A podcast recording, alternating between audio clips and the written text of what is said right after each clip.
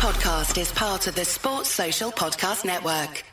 This podcast is brought to you by No one. Robert Wally. Oh, thank you guys. Whoa. Great job. Smooth operator. Smooth operator. Welcome to the Parc it in my Fermé podcast, where we are talking all things F1 today. In the show, we're going to take a look ahead at the Bahrain race, first race of two in the triple headers coming up, with my top five predictions, as well as discuss the horrible execution of the W Series and the support races coming up in 2021. And then we're going to discuss the most underrated overperforming driver of the 2020 season so far. And should go next season. Pimpfin ain't easy, and the biggest pimp out there in the world is David Croft. Over to you, Crofty. It's lights out and away we go. Once a week, one man emerges from the pit lane to deliver all the news, discussion, and results of Formula One. Well, that time has arrived. Sit back, relax for the Park It in My Firm A show. Here is your host, Caldy. That is right, ladies and gentlemen. It is I, Cody, and welcome to the Parc it in my Fermé podcast. My Fermé is there. That's where you should park it. The top pimp, Carlos, on the intro there. A true smooth operator, if I ever saw one. Too bad he's going to be sitting in that dismal, dismal, dismal 2021 Ferrari next season. But. I wish that smooth operator can certainly find his way onto a podium or two. Fingers crossed for you there. But let's dive into it. Now, when we talk about greatness and records in sport, in basketball in particular, and more specifically the NBA, we say such and such average the most rebounds in the shot clock era or the most points in the shot clock era. We say that because there was a guy who played prior to the shot clock era that broke every record under the sun and was that far ahead of his opponents and teammates that it made the game unfair. Saying someone had the most blocks in a game since the shot clock era was essentially saying someone had the most blocks in a game since Wilt Chamberlain. We never consider him the GOAT in basketball but the man was a freak. He broke the game. It was like playing 2K with all the sliders all the way up. He broke it so badly that they have to bring in a bunch of rules to try and stop him. He scored 100 points in a game. He got 55 rebounds in another game. It was just unfair. So I'm going to do something similar here. We're going to talk about this F1 season, but without Lewis Hamilton. Whether you love him or you hate him, he is dominated dominated, dominated this season. He's the most consistent driver, and really, at the end of the day, that's the most important thing when it comes to racing for a Drivers' World Championship consistency. You must finish each race with the most points to win the championship, right? So let's have a look here. Who is the most consistent driver? Is it Verstappen? No, no, no, no, no. Verkrappen? Verkrashen? Verslappen? Verstappen, God no. Four DNFs and one win. Not consistent at all. What about Valtteri Bottas? The moustache that drives the ladies wild. Nope. Nope, not consistent. One DNF. Two other times outside the points, and the man has started on pole four times and only won it twice.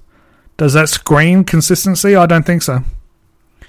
So if we take out Hamilton, only one other driver has finished every race he has started this season in the points. How's that for consistent? In the second race of the season, this one driver started in 17th position and pushed his way, dragging his horrendous car all the way up to 6th. Now, some of you will know exactly who I'm talking about at the moment. You die-hard F1 fans know it, and you casual fans might even know it as well. But I'm going to read out this driver's finishes for the year. Sixth, sixth, seventh, fifth, tenth, tenth, fifth, fourth, fourth, seventh, sixth, and the second last weekend, or two weekends ago. Sorry, I do apologise.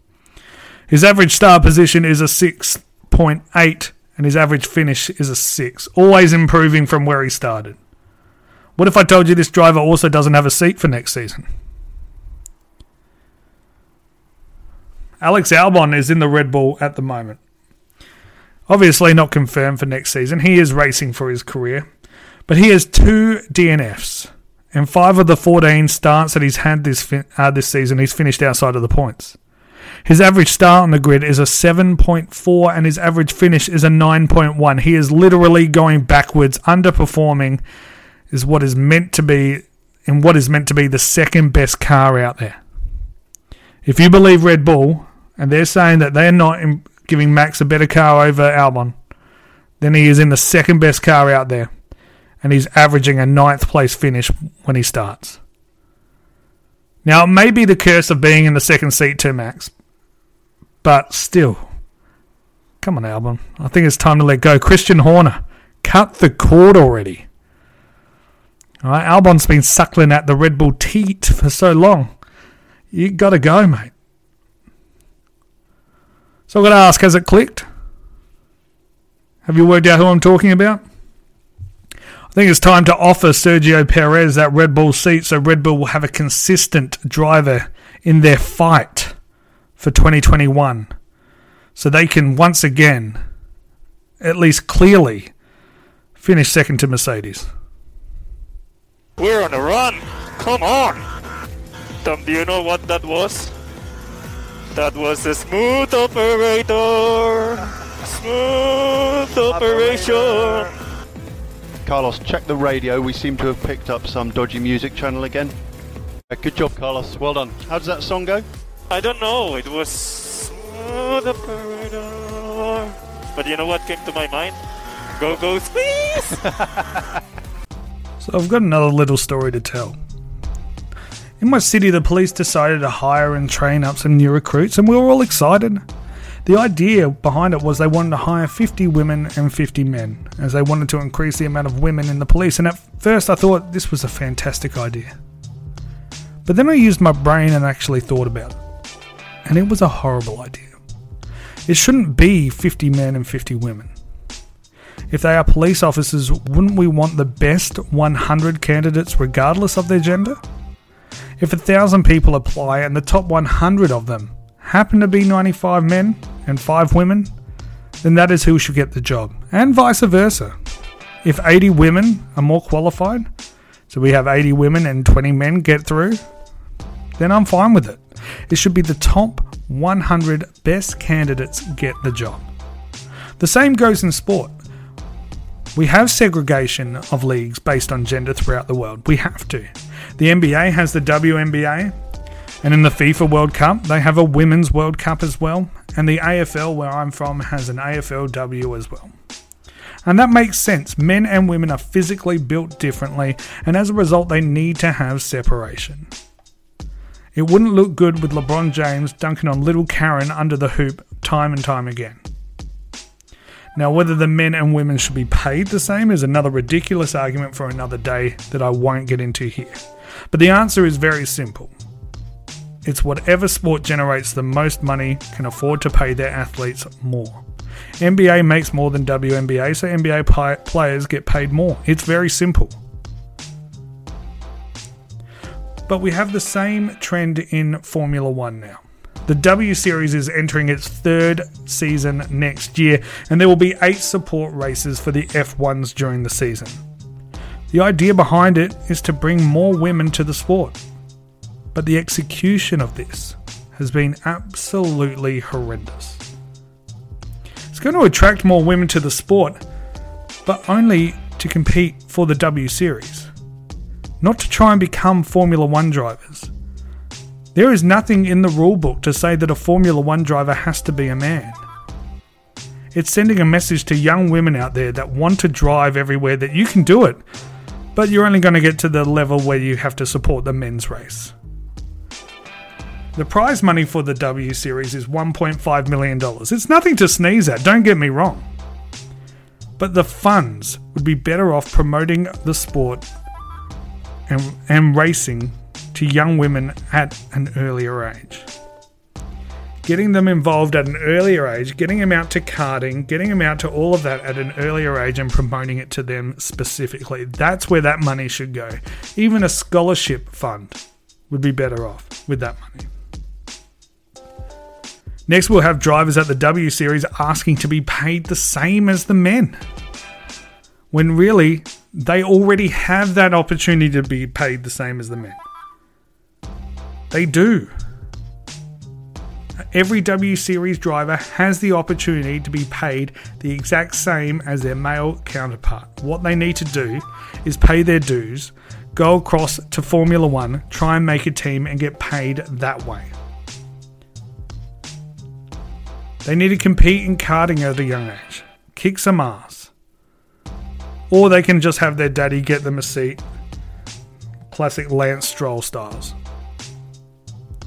But women have been in F1 for years, so this isn't something that's new. So the path they have paved now means absolutely nothing. Because all girls are going to see is that this W Series is up and running and they're going to ignore the trailblazers that they've had 50 years ago. There have been five women who have started an F1 race dating back to the 1950s. With the most recent being in 1992 with Giovanna Amati for Brabham. Even more recent, the gorgeous Tatiana Calderon was a development driver and in the t- and in 2018 was a test driver for Sauber in Mexico. Now it's not sexist me pointing out how gorgeous she is. I know that's going to be controversial, but you don't want to know my thoughts on how beautiful Daniel Ricciardo is. That man's milkshakes can bring me to his yard any day of the week, I do tell you. So it comes back to what I was saying there are 20 seats for next season. They should be allocated to the best 20 drivers, men or women. And this W Series is hurting women in motorsport rather than helping them. It's the equivalent to the NFL and the Lingerie Football League. The W Series is the Lingerie Football League of motorsports, and it's the wrong way to go about it. Caldy's Top 5. Well, it's time for the top five. This time we are doing the top five predictions for the Bahrain Week 1 weekend. Here we go. Number five. 5. Charles Leclerc will have a better weekend than last year, despite finishing in a lower position. That is the number one prediction. Well, sorry, number five on the, the top five. The first prediction last year, famously, Charles Leclerc qualified fastest, was on pole, and was leading most of the race in search for his maiden F1 victory when this happened. There's something strange with the engine. Okay, copy that. We are checking it. There's something strange with the engine. He's lost a lot of pace, has Charles Leclerc. Leclerc is a sitting duck. So Lewis Hamilton down towards the final corner takes the lead of the Bahrain Grand Prix. Charles Leclerc, he's still in the top three, but only just at the moment as Valtteri Bottas now passes it. Comes home in second place. Charles Leclerc gets his first podium in Formula One. It should have been his first victory, but it was cruelly taken away from him through no fault of his own. Sebastian Vettel, fifth place only after his spin after Lewis Hamilton passed him. Well, guys, that was extremely unfortunate for for Charles. He drove such a great race. We've got work to do. So I think it's pretty obvious that this weekend will be more successful in a sense that he will finish about where he thought he would anyway. Number four, 4. bloody Lewis Hamilton will win with ease. It's a track made for the Mercedes Benz. Bottas will probably hold the fastest time in all three practices and qualify on pole, and Lewis will win the race. That's what will happen. That's the prediction for number four right there. The track has four straights with huge runoffs. So the drivers will be pushing it to the limits, and with every bit of the Mercedes spaced age technology, excluding a cup holder, they've got everything on there. There isn't a chance in hell they aren't going one and two. Unless.